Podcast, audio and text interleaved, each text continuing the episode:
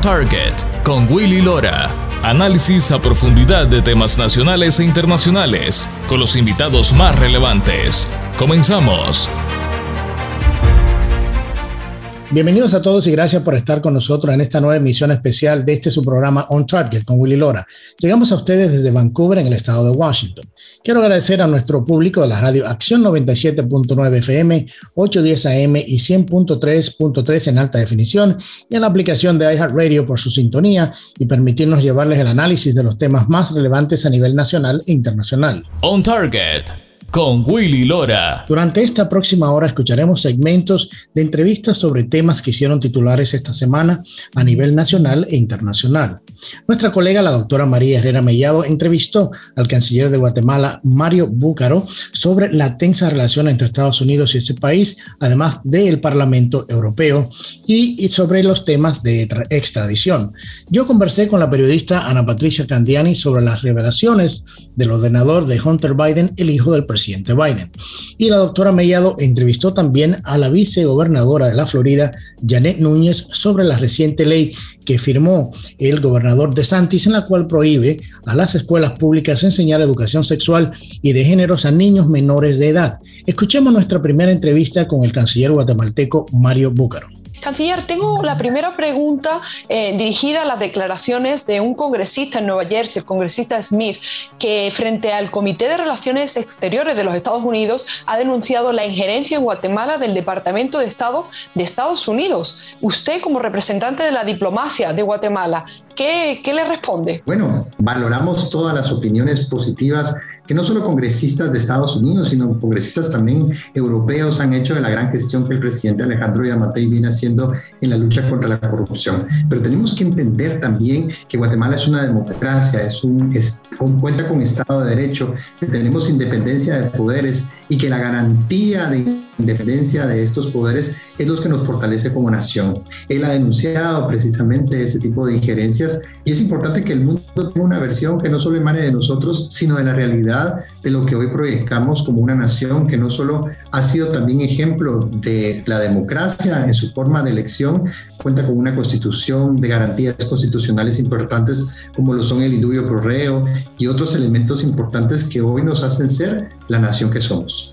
Correcto. Canciller, mencionaba usted a la Unión Europea y hemos visto con asombro cómo la Unión Europea los ha comparado ustedes a Rusia y a Corea del Norte y ha emitido una resolución en la que expresa su preocupación por eh, las violaciones de derechos humanos y lo que es el, Estado de Derecho. ¿Qué, qué, qué le parece a usted esta resolución? Bueno, sin duda alguna hemos condenado y rechazado esta resolución, pero tenemos que entender que esta resolución emana precisamente de un parlamento que tiene diferentes facciones y grupos políticos, que es importante entender que la resolución no es vinculante para el país, tampoco es sancionatoria. La relación que nosotros tenemos con la Unión Europea es una relación positiva de comercio, de desarrollo, y que la Unión Europea tiene diferentes entes, tanto la Comisión como el Consejo y el Parlamento. Que esta resolución no se tiene que ver de una manera de una opinión o un sesgo necesariamente político particular de algunos eh, diputados europeos que tienen alguna tendencia política. Se tiene que ver en su conjunto y la misma también felicita los esfuerzos que ha venido haciendo el presidente Alejandro Yamatei con la creación de la Comisión para la lucha contra la corrupción presidencial la Comisión por la Paz, la Comisión por los Derechos Humanos, que reconoce el gran papel que Guatemala ha jugado en la condena de la invasión rusa sobre Ucrania.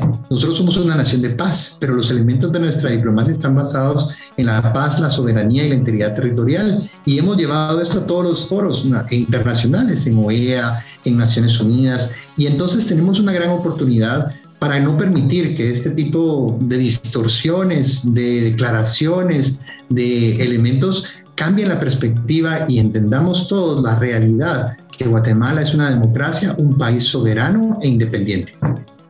Em, ¿Evaluaría Guatemala el declarar a la embajadora de la Unión Europea como persona no grata si se demuestran que han sido unas declaraciones malintencionadas y no diesen marcha atrás? Mire, tenemos que entender que la diplomacia es confianza, reciprocidad y respeto.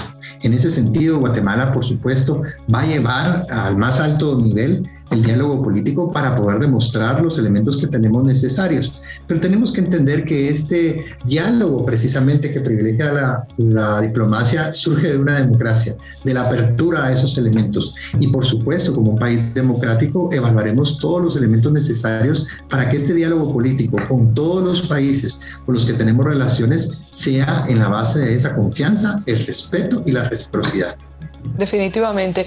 Em, canciller, el presidente de Estados Unidos, Joe Biden, parece ser que está preparando eh, el terreno para eliminar el título 42, el título que ha impedido que más inmigrantes, más de cientos de miles de inmigrantes, entren a Estados Unidos. Aquí en Estados Unidos estamos viviendo la peor crisis inmigratoria humanitaria desde que nace el Ministerio de Seguridad Nacional. Em, además, somos conocedores. Yo entrevisté al doctor Alejandro Yamatei, presidente de Guatemala, que me confirmó en este programa que Estados Unidos no está haciendo nada para, para detener la inmigración ilegal. ¿Qué supondría la eliminación de ese título 42 que ha conseguido mínimamente eh, resistir la entrada masiva de inmigrantes a Estados Unidos para Guatemala? Bueno, es trascendental que entendamos que el tema de la migración irregular debe ser combatida de una manera integral y en el concepto de responsabilidad compartida. El presidente Alejandro Yamatei ha tomado decisiones trascendentales. Por ejemplo, el tema de la, de la incremento de las penas que se tienen hoy para los traficantes de personas de 10 a 20 años, el hecho de que hoy tienen que pagar multas hasta de 200 mil a aquellos que lucren con el dolor de nuestros niños y nuestras familias, usándolos como escudos en estos flujos masivos irregulares como caravanas, por ejemplo, que por cierto viene una el 15 de abril y no solo está compuesta por hermanos centroamericanos, está compuesta también por congolenses, hermanos haitianos, uzbequistanos y otros. Entonces, hoy tenemos el reto de trabajar en conjunto primero para preservar nuestra soberanía Segundo, tenemos el reto de poder ver en conjunto cómo podemos homologar legislaciones tan vanguardistas como estas para poder detener a aquellos grupos delincuentes que lo están haciendo. Y como ustedes saben, el gobierno de Guatemala, dirigido por el presidente Yamatei, ha tomado decisiones y es un ejemplo de la región del combate contra el narcotráfico. Y ahora seremos un ejemplo también del combate contra estas bandas delincuenciales. El levantamiento del título 42 es un elemento muy complejo en, en varios sentidos. Se estima que más de 40 mil personas van a llegar a la frontera de Estados Unidos, pero también van a pasar primero por nuestra frontera. Entonces, hoy tenemos una oportunidad y lo estamos haciendo. Pronto estaré en Washington nuevamente eh, reunido con el secretario Mayorkas, con quien tuve una reunión la, semana anterior, el día 19 estaré con el secretario Blinken, con el objeto de que podamos analizar y valorar la importancia geopolítica y estratégica de Guatemala en la lucha contra este flagelo de la migración irregular, pero también generar oportunidades no solo eh, en el sentido de levantar el título 42, sino entender que la migración debe ser ordenada, segura, regular, pero especialmente lo que estamos promoviendo como precursores también del Pacto Mundial por la Migración que precisamente Naciones Unidas reconoce y del 17 al 21 estaremos homologando nuevos protocolos de migración basados en esa realidad, tenemos que entender que debe ser optativa, de tal suerte de que el migrante tenga la oportunidad de acceder a una visa de trabajo temporal ir, trabajar y regresar de una manera propia y por supuesto con todas las garantías. Y el gobierno de Guatemala eh, celebramos, acabamos de hacer un reglamento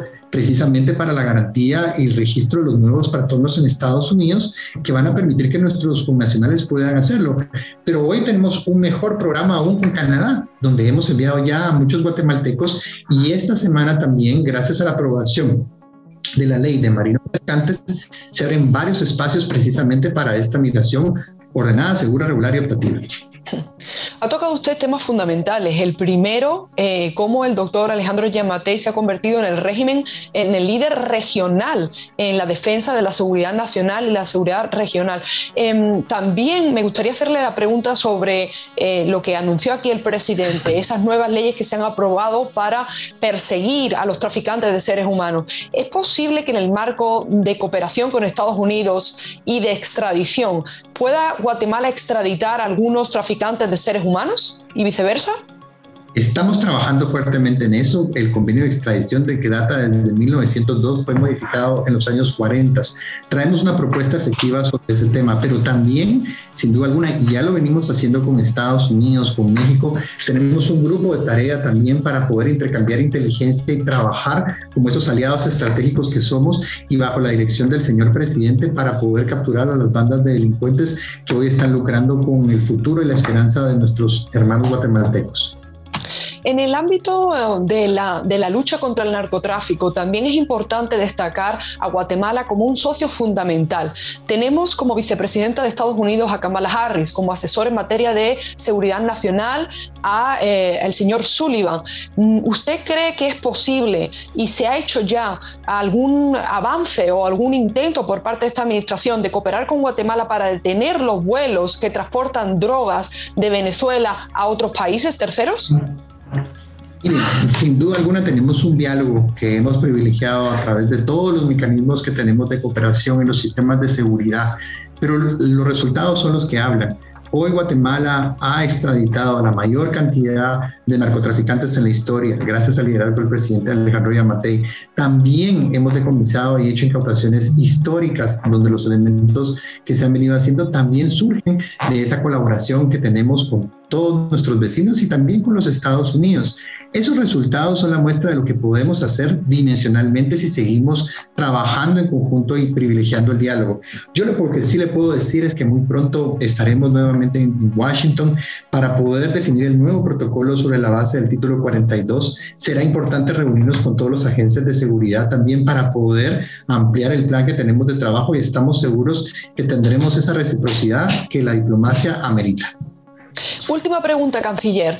Em, se habla y se denuncia en Guatemala de eh, las amenazas y el acoso que están sufriendo la comisión para nombrar a la próxima fiscal general por parte de miembros de la Embajada de Estados Unidos. Incluso se habla de las amenazas concretas de retirarle los visados a menos que se vote por los candidatos que Estados Unidos quiere, en concreto candidatos de izquierda. ¿Qué nos puede decir y, qué podemos, qué mensaje tenemos que darle también como estadounidenses a, nuestro gobierno para que no siga, eh, digamos, metiéndose en este, este tipo de terrenos que nos ponen en una situación tan dificultosa. Es trascendental entender que Guatemala es un país soberano e independiente y que por supuesto la legislación que hoy tenemos establece controles, procedimientos para garantizar la independencia de aquellos que son comisionados en las distintas elecciones que tenemos por delante. En este caso, hoy tenemos la elección de la fiscal general próximamente, pero también se elegirá al Contralor General, al Procurador de Derechos Humanos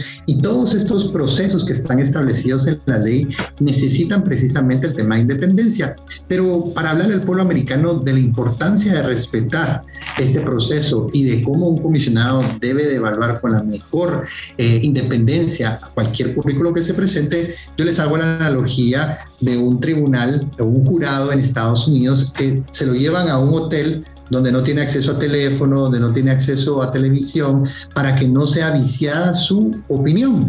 Y hoy, por el contrario, los comisionados en algún momento pues están expuestos a los medios de comunicación, están expuestos en su trabajo a lo que pueda ser el futuro, su gestión no tiene ningún tipo de remuneración y por lo tanto todos, absolutamente todos los guatemaltecos, extranjeros y países amigos, debemos de respetar los procesos establecidos que están dentro de la ley y nadie puede ser superior a la ley. Así es. Eh, canciller Mario Búcaro, ha sido de verdad un placer. He visto su trayectoria también como embajador en Israel, en México, en Chipre. Es para nosotros un honor eh, tenerlo aquí en este programa La Política para el primer medio hispano conservador en Estados Unidos. Esta es su casa, vuelva, lo esperamos. Muchísimas gracias. De igual manera, una invitación a todos para que puedan visitar Guatemala y ver las maravillas que tenemos, no solo en materia de democracia y los avances que tenemos, sino los bellos lugares turísticos guatemaltecos.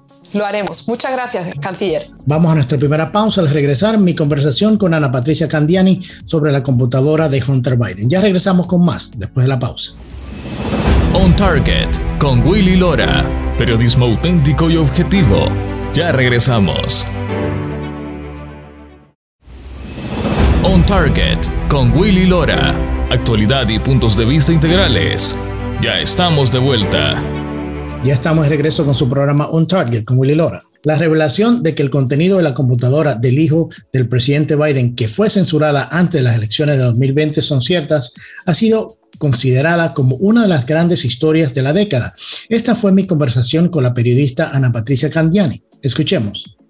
Mm, para mí y para muchos que hemos analizado este tema y lo hemos vivido ya en los últimos o tres años, es la historia de la década. O sea, esto se ha convertido en el escándalo, uno de los escándalos más grandes que ha vivido Washington en, muchos años. O sea, estamos hablando de que la computadora del hijo del presidente, que tenía todos estos correos, todas estas fotos, que se hizo un intento eh, eh, en el cual fue eh, un intento en parar, y se logró parar la reelección del expresidente, porque básicamente censuraron la historia a los medios tradicionales, eh, se tildó de desinformación rusa cuando no lo fue, eh, de, una estrategia de, desinformación rusa, y se limitó a todo el mundo a repostear, o sea, fue un, un ataque tan grande a parar una historia que obviamente se sabía iba a tener consecuencias muy difíciles para el presidente actual en las elecciones pasadas, porque según la última encuesta, un 17% de los votantes dijeron que si hubiesen sabido de esa historia en el momento de las elecciones no hubieran votado por el presidente actual y las cosas hubiesen sido completamente diferentes. Entonces, ¿qué es lo que estamos viviendo ahora? Estamos viviendo un, un proceso en el cual los medios han comenzado a darse cuenta o a confirmar lo que ya todos sabíamos hace dos años, porque ya pasó el tiempo y ahora hay que hacerlo antes de las elecciones de noviembre para que baje un poco la tensión a los medios, pero las consecuencias son funestas. Ponte a pensar esto, Ana Patricia, un segundo, de que se le radiquen cargos federales al hijo del presidente, de que el, hijo de que el presidente de Estados Unidos está involucrado en un tema de tomar un 10% alegadamente de todo el dinero que se hizo el hijo utilizando el nombre del papá, la posición del papá como vicepresidente, especialmente en el tema de Ucrania, Rusia y China, que son obviamente China enemigo de Estados Unidos hasta un punto y Ucrania en el conflicto que estamos y que el, vicepresidente en ese momento encargado de la política hacia Ucrania amenaza y extorsiona eh, eh, eh, con extorsión al presidente en ese momento de Ucrania para que le cambiaran el fiscal investigador que estaba investigando la compañía en la cual su hijo era socio. Entonces, esos son problemas muy graves que de ser, eh, de llegarse a una, a, radicarle cargos al hijo del presidente, puede terminar inclusive en un juicio político al presidente actual. Pero Willy, además quisiera comentarle al auditorio, por si no estuvieran muy familiarizados con la computadora, esta es una computadora que llega a un taller de Delaware, que entonces termina después en manos del FBI, según se reporta hace dos años. Ahora se está hablando de que hay mucha data perdida y quien entregó esa computadora a las autoridades salió del país argumentando que tiene temor. Claro, porque eso es, lo que estamos hablando es muy explosivo. Inclusive el mismo el FBI está en aguas calientes porque el FBI tuvo la computadora desde el primer momento que, que la computadora supuestamente, alegadamente se había perdido. Cuando llega a, la, a, esta, a esta tienda de reparos, se le, llama al FBI, se le entrega y la tuvieron guardada un año y todo esto pasó, toda esta historia pasó y el FBI nunca quiso salir públicamente a decir que la tenía y la tenía del primer momento. Lo que ellos no contaban era que existían copias de ese disco duro eh, que fue básicamente el seguro del dueño de la, de la, tienda, es decir, yo, yo mantuve copias porque eh, eh, lidiar con este tipo de información tan sensitiva ah, es problemático y ahora estamos viendo los resultados de eso. Y yo creo que, Ana Patricia, lo, lo grande de todo esto es que tú estás en los medios, has estado en los medios por mucho tiempo, yo también he estado en los medios por mucho tiempo y fue la primera vez en mi carrera como periodista, como productor, como, como todo, que yo vi que todos los medios de comunicación al mismo tiempo, con, con, las grandes tecnológicas de Estados Unidos, se, se abocaron en tapar una historia, en censurar una historia. Para mí eso fue muy sorpresivo porque nosotros siempre habíamos hecho lo contrario. Cuando eso se dio, yo sabía y muchos supimos en ese momento que había algo mucho más allá de lo que se estaba tratando de ocultar, porque hacer un esfuerzo tan gigantesco en tratar de tapar esta historia que no saliera públicamente tenía sus consecuencias y ahora estamos viendo cuáles son esas consecuencias. Y, es funesto para el país, porque nosotros con qué moral le decimos ahora a otros países que cuando hacen eh, cosas eh, malas y, que nosotros lo queremos corregir en términos de elecciones, en términos de lavado de dinero, porque acordémonos que el mismo hijo del presidente está bajo investigación federal y criminal por, supuesto lavado de activos. Entonces no es muy buena, no es muy bueno lo que estamos viendo ahora mismo eh, lo que se está viviendo en ese tema. Y, a mí lo que me gustaría ver por parte de nuestros colegas en estos medios es que con la misma intensidad que se censuró esa historia, con la misma intensidad que se hizo esta estrategia de traer a ex supuestamente agente de inteligencia para confirmar que era una, una propaganda rusa cuando nunca lo fue, que con esa misma intensidad pongamos la credibilidad de estos medios y digamos, oye, hay que cubrirla de la misma manera que cubrimos cuando en realidad salió la historia, que nosotros nos encargamos de taparla, vamos a sacarla y a, decirle al país y al mundo qué es lo que en realidad había detrás de todo esto, porque es una gran responsabilidad. Se ha conocido recientemente que eh, Hillary Clinton, su comité de campaña, el Partido Demócrata, fue multada por violar reglas porque eh, su comité, tratando de hacer una investigación sobre la trama rusa, eh, le pagó a una agencia para que investigara, pero no dijo que estaba pagando por eso, sino que dijo que estaba pagando por servicios legales. Ahora que se, conoce la verdad, le imponen una multa a Hillary Clinton pero como todo es, es una burla a la audiencia, es una burla al país. O sea, estamos hablando que la FEC, la Federación, la Comisión Federal de Elecciones, le pone una multa de 8 mil dólares al, Comité Demócrata y 105 mil dólares por, por eh, esconder eh, de dónde vino el dinero para el famoso documento falso, eh, el Steel Dossier, para hacer tratar de, acusar al expresidente de ser un agente ruso. O sea, ¿cómo nosotros podemos pensar, y, lo, voy a dictar uno por uno para que la gente entienda cuál es el problema y por qué lo nefasto y la burla que es esto de una multa de 8 mil dólares? Tenemos a una, a tenemos a una candidata presidencial de un partido que paga a través de una oficina, eh, de, oficina de abogados por un documento falso, eh, un documento falso que lo hace un ex espía británico con supuestas fuentes de ex espías rusos, toman ese documento, lo filtran a la prensa, se lo filtran a varios senadores, lo llevan al FBI. El FBI comienza una investigación de contrainteligencia, falsifican documentos para llevarlo a una corte eh, antiterrorista para montar una, una, operación de espionaje en contra del expresidente. Todo esto se hace, Ana Patricia, para tratar de sacar a un presidente que fue legítimamente electo. Y nosotros estamos hablando que para, para, todo eso que se hizo. No, exactamente, pero todo eso se hizo en deterioro de las instituciones del país, del FBI, utilizando el Departamento de Justicia, utilizando a los medios. Y estamos hablando de una, una multa de 8 mil dólares cuando, cuando pasa eso. Son como 110 mil dólares con lo que multan también al comité, al, Partido Demócrata. Exactamente. Cuando por cosas así, nosotros desde Estados Unidos o los gobiernos de Estados Unidos en otros países buscan la manera de cómo sacar a esos presidentes o candidatos de, del poder porque lo, lo consideran inconstitucional. Entonces, ese, por eso es que a veces se le hace difícil a Estados Unidos ser o tener la calidad moral para, para criticar a países terceros y segundos países por cosas que hacen ellos cuando nosotros lo estamos haciendo en el país de nosotros. Cuando nosotros utilizamos las instituciones del gobierno para sacar presidentes que han sido, le guste o no a nadie, elegidos de una manera legítimamente. Entonces, ¿qué pasa? Que todo eso se da se niega del principio, después sale que es cierto y volvemos a lo mismo. Ya el daño está hecho, ahora ya puede salir, ya podemos hablar, ya se le hizo una multa, pero cuando este tipo de cosas no tengan consecuencias reales, como que personas vayan a la cárcel, que se pague un precio por dañar la institucionalidad del país y por llevar el país a una división, a una polarización tan grande, estas cosas van a seguir pasando y yo creo que ese es el gran mal, Ana Patricia.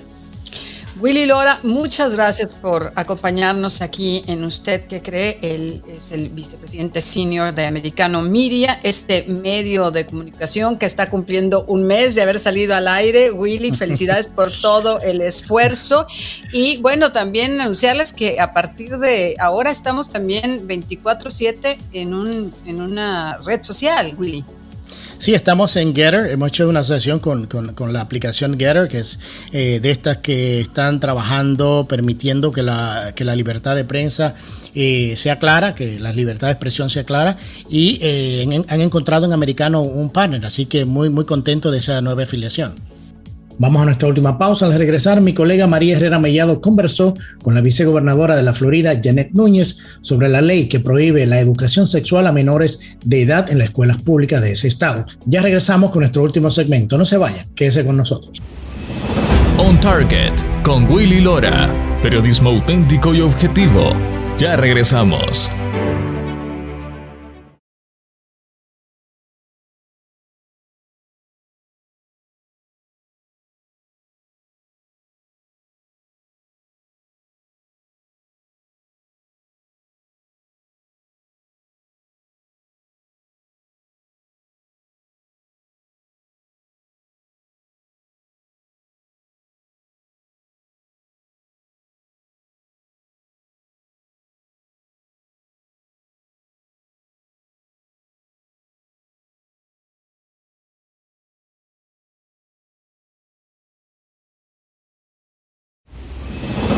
Target con Willy Lora.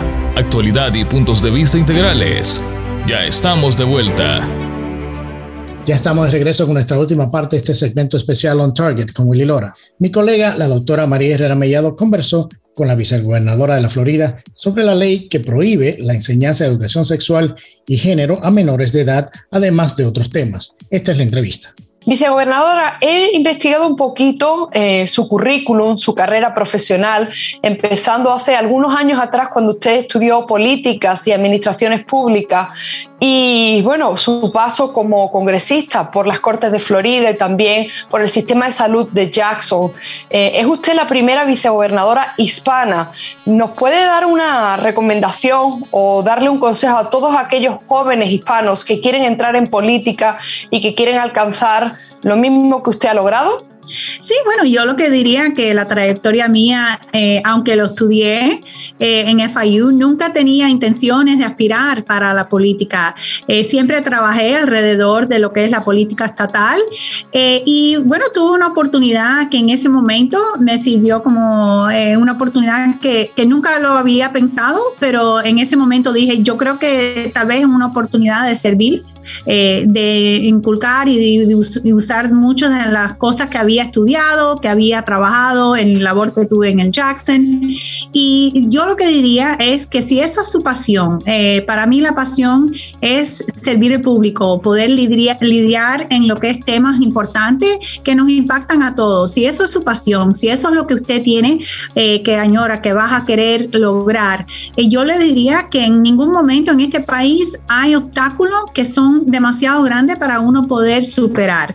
Y yo creo que eso es lo lindo, lo bello de este país. Yo siendo hija de padres inmigrantes que llegaron a este país en el año 1961, padres cubanos, eh, muchas personas aquí en el sur de la Florida tienen eh, la misma historia, pero, pero yo creo que lo lindo de este país es que uno puede llegar a los logros más altos, eh, aunque sea vicegobernadora o en un futuro presidente de los Estados Unidos. Yo creo que es importante reconocer que aquí no hay límite, que uno no tiene que basarse en, los, en las experiencias de los antepasados ni en lo que ha sido la trayectoria de otros. Y, yo creo que eso es algo muy importante para nuestra comunidad en particular, la comunidad hispana, que sabe muy bien lo que es enfrentar los retos que tenemos y enfrentar los problemas que hemos visto por medios de nuestros padres o nuestros abuelos. Así es. Vicegobernadora, hemos visto que acabamos de concluir la sesión legislativa 2022 eh, aquí en Florida se han aprobado leyes muy importantes, otras no han llegado a, su aprobación,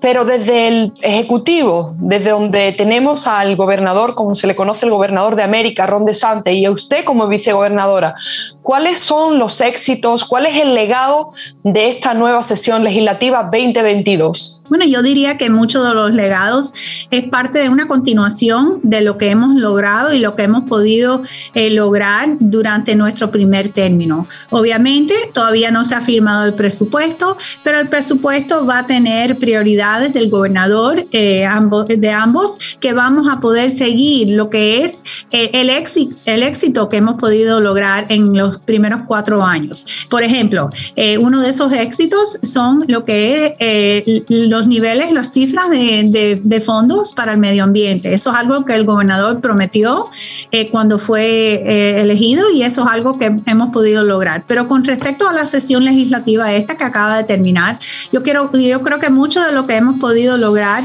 y, y parte de lo que estamos hablando día a día para que, para que los floridanos sepan la importancia de la legislatura. Son temas de educación, temas de cómo poder darle eh, con la perspectiva de los apoyos para llegar a, niveles altos. Y yo creo que la educación es el mejor método de llegar a un nivel alto en cualquier profesión. Yo creo que eso es algo que hemos podido enfocarnos y las prioridades de asegurar que todos nuestros niños, no importa de, qué área del Estado, no importa de, de su experiencia, de su, de su trayectoria, que van a poder llegar a unos logros muy altos debido a la calidad y del enfoque que hemos puesto en la educación.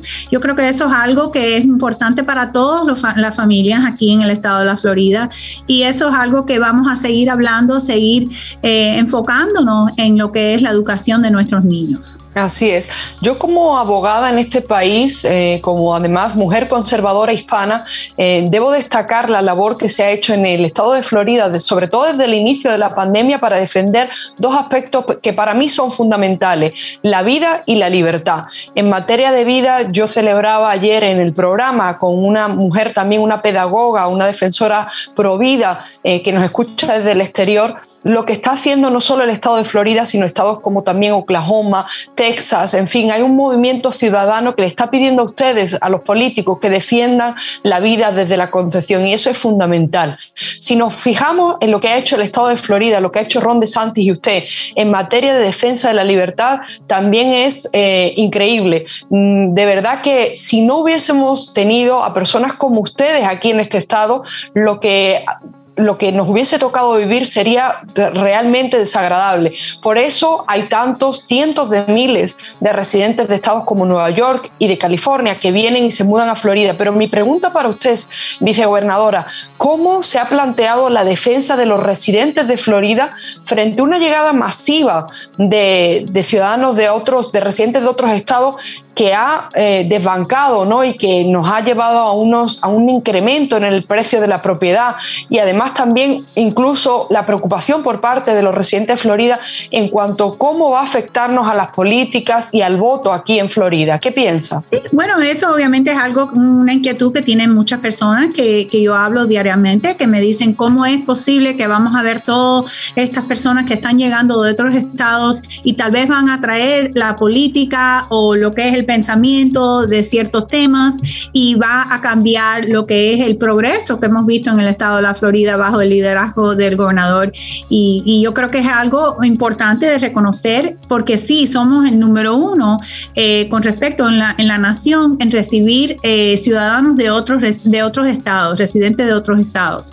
Pero sí lo que le puedo decir a la misma vez es que también estamos viendo el aumento de personas que se está registrando republicanos. O sea, que ese aumento en población no está, eh, no, está, no hemos, no hemos visto lo que es el aumento de personas que se han registrado en eh, el Partido Demócrata. Y yo creo que eso es importante porque esas personas que están viniendo a este estado, eh, como hemos visto, eh, los medios han hablado horrores del gobernador, han dicho que él ha, hecho cosas para, para poner a las personas en peligro. Y yo creo que las personas que están viniendo han podido reconocer que eso simplemente no es verdad y ellos les gusta el estilo del gobernador de, de preservar, de lo que es asegurar nuestras libertades, porque de nuevo, nosotros que somos hispanos, nosotros que venimos de países eh, que tal vez hemos visto que las libertades eh, se han eh, convertido básicamente en, nada,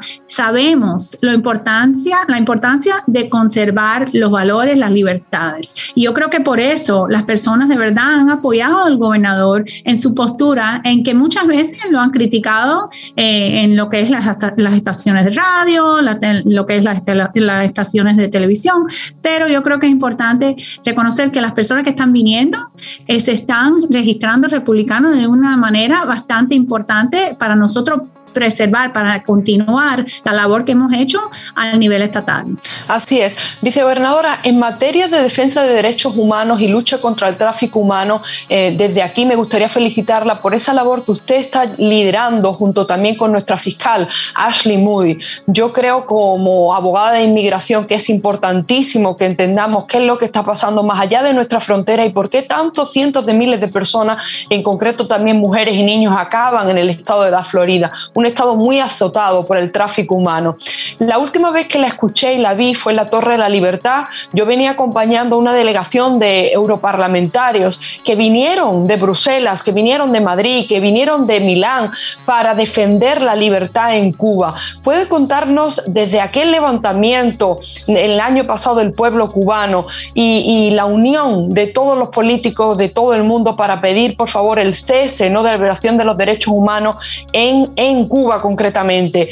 ¿Qué es lo que ha conseguido el gobernador y usted, qué ha conseguido el Estado de Florida eh, respecto a la lucha por la libertad en Cuba y en qué se le ha obstaculizado a ustedes desde la Casa Blanca el llevar, por ejemplo, el Internet a los, a los millones de cubanos y una esperanza para aquellas personas que están siendo eh, víctimas de persecución política en la isla? Bueno, vamos a empezar con, eh, con la verdad que el gobernador tiene un compromiso muy grande eh, con el tema de Cuba. Lo ha mostrado tanto como gobernador que cuando era congresista en los Estados Unidos.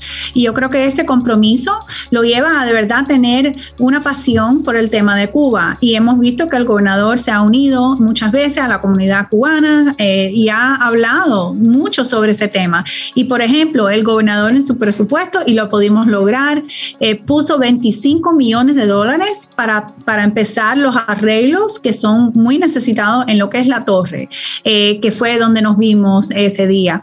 Yo creo que esa, esa, ese dinero va a ser esencial y es clave para, de nuevo, preservar el legado de esa torre, lo que sabemos que significa para tantos. Y también cuando vimos las protestas, cuando nos unimos a la comunidad cubana, no solo aquí en la Florida, pero en todo el mundo, todo el país, todo el mundo, estamos viendo protestas y personas que estaban apoyando al pueblo cubano. El gobernador tuvo varias conferencias de prensa en la cual él dijo, él estaba dispuesto de pagar el costo de mandar lo que es el Internet a Cuba. Él estaba dispuesto a dar la mano, él estaba dispuesto a hacer cualquier cosa para facilitar ese acceso tan esencial para poder seguir lo que era la onda esa de pidiendo libertad, pidiendo los derechos humanos. Y lamentablemente eh, la administración Biden, como ha hecho en muchos casos, en muchos temas, eh, ha simplemente ignorado a lo que es eh, las, las peticiones de tantos, no solo los que estaban en la isla, pero alrededor de los Estados Unidos. Y la administración Biden eh, básicamente se negó enfrentar el tema, se negó eh, facilitar lo que es el acceso al Internet, algo tan fácil, pero, pero ese momento que ellos tuvieron de decir presente, lo ignoraron y yo creo que eh, no, no por casualidad, yo creo que lo ignoraron eh, sabiendo muy bien lo que estaban haciendo porque ellos en sí no están unidos con nosotros en lo que es el tema de la libertad y en la búsqueda para aquellos en la isla eh, al fin llegar a un momento donde pueden tener libertad en Cuba. Así es, dos preguntas más, vicegobernadora. Una en materia de defensa de los derechos de las mujeres. Florida definitivamente está liderando ¿no? la defensa de las mujeres. lo que vemos ahora es que hay hombres que intentan competir en el ámbito deportivo. ¿Por qué como mujer usted puede decir que es tan importante que detengamos esta intromisión y cómo nos afecta? Bueno, yo creo que siendo mujer, siendo madre, yo creo que es muy importante. Vamos a hablar del punto de vista del sentido común.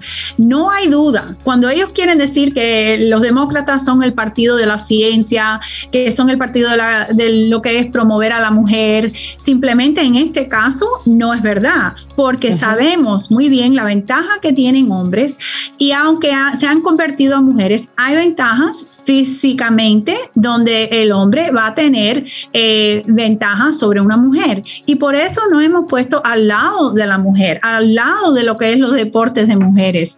Se ha hecho tanto en este país para crear un programa, para crear oportunidades para las mujeres que están involucradas. Y yo, mi hija, la mayor, que tiene 23, durante high school ella jugó muchos deportes, se destacó en los deportes. Ella no quiso tomar pasos para, para poder jugar deportes en college, pero yo me pongo en el punto de vista que si lo hubiese querido y que si hubiese tenido una oportunidad, que se le hubiera negado debido a un, hombre que cambió y entonces tenía una ventaja. ¿Qué falta de, integridad en lo que es los deportes de mujeres? Yo creo que la mayoría de las personas lo vean tan, tan, tan claro como es. Claro. Y yo creo que es importante que nos afecta. Tal vez no, no, nos afecta directamente, pero sí no nos va a afectar indirectamente en lo que es eh, disminuir las oportunidades de mujeres, disminuir lo que es la posibilidad de destacarse en una área como los deportes, que tanto se ha trabajado para llegar a este punto.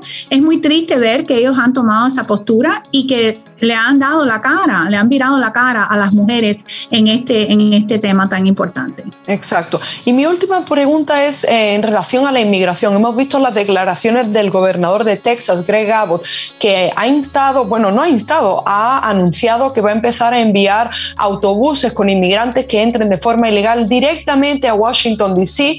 y también pueden mandarlos a Vermont, donde eh, reside o donde es eh, congresista, ¿no? Bernie Sanders. Em, yo creo que la labor de Ron DeSantis también ha sido muy importante. Cuando la frontera sur estaba completamente abierta, Ron DeSantis mandó a la Guardia Nacional, ofreció todo el apoyo de nuestras fuerzas y cuerpos de seguridad aquí en Florida para detener esa entrada masiva y desordenada. Ahora también hemos visto cómo el gobernador y usted han pedido y han hecho cuentas y han dicho que no sale, es decir, solo lo que se gastan los residentes de Florida en educación primaria para los inmigrantes que entran sin documentos o que durante años no pueden regularizar su situación, pues eh, sobrepasa a los posibles beneficios que aporten en materia, en materia fiscal. Eh, ¿Cómo mandarle un mensaje claro, no solo a esta administración, sino a los senadores y congresistas demócratas, los gobernadores demócratas que no entienden cómo estados como Texas, Arizona, Nuevo México, inclusive Florida, no pueden mantener este flujo incesante y esta crisis jamás vista de llegada de inmigrantes sin papeles. Sí, es una crisis histórica, no hemos visto estas cifras en, la historia de nuestro país, están llegando de todas partes, de, de Ucrania, de Cuba, no importa, lejos, cerca, no importa, están llegando por medio de la frontera. ¿Y por qué? Porque la administración de Biden ha tomado la decisión que van a dejar cualquier persona que quiera entrar, que entre y que, y que no hay problema, no hay consecuencias. Nosotros como administración sabemos que aunque la Florida no es un estado eh, fronterizo, sí nos impacta la inmigración, porque muchas de esas personas quieren llegar a la Florida. Y yo creo que lo que hemos visto, personas lamentablemente que han tenido, eh, eh, por ejemplo, una pareja fue asesinado hace poco, una señora violada, todos por medio de personas que han llegado ilegalmente. El gobernador ha pedido información a la administración de Biden y no nos han respondido. El gobernador ha pedido cuentas y no nos han respondido. Y por eso hemos tomado medidas y hemos dicho que si hay contratistas, si hay negocios que están haciendo eh, negocios con el Estado y ellos toman la decisión de importar y de traer personas ilegalmente, ese término, ese contrato se va a terminar. Y yo creo que también otra, otra fase de lo que es nuestra postura es el gobernador ha pedido 12 millones de dólares, lo cual la legislatura le aprobó para hacer igual, para enviar a esas personas a otros estados, porque la Florida no tiene por qué eh, tomar esa, lo que es el impacto fiscal, como has indicado, en una manera que, que no tenemos contabilidad, que no sabemos lo que están haciendo el gobierno de Biden. Y yo creo que esto ha sido una de las faltas más grandes de la administración Biden en no controlar lo que es la, frontera y eso nos afecta a todos y no importa en qué parte del estado, no importa en qué parte del país, más tarde o más temprano nos va a impactar económicamente, físicamente y del punto de vista de la seguridad de nuestros estados. Bueno, llegamos al final de este programa especial en donde escuchamos varios segmentos de las entrevistas con el canciller guatemalteco Mario Búcaro, la vicegobernadora de la Florida Janet Núñez y mi conversación con Ana Patricia Candiani desde Los Ángeles sobre la computadora de Hunter Biden. A nuestra audiencia le agradecemos la atención y su tiempo a este programa especial y los invitamos a que nos acompañen la próxima semana con otra entrega más de On Target con Willy Lora.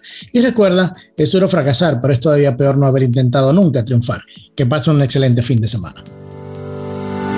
Target con Willy Lora. Gracias por su compañía Escúchanos nuevamente en nuestra próxima entrega en Radio 97.9 FM en iHeart Radio.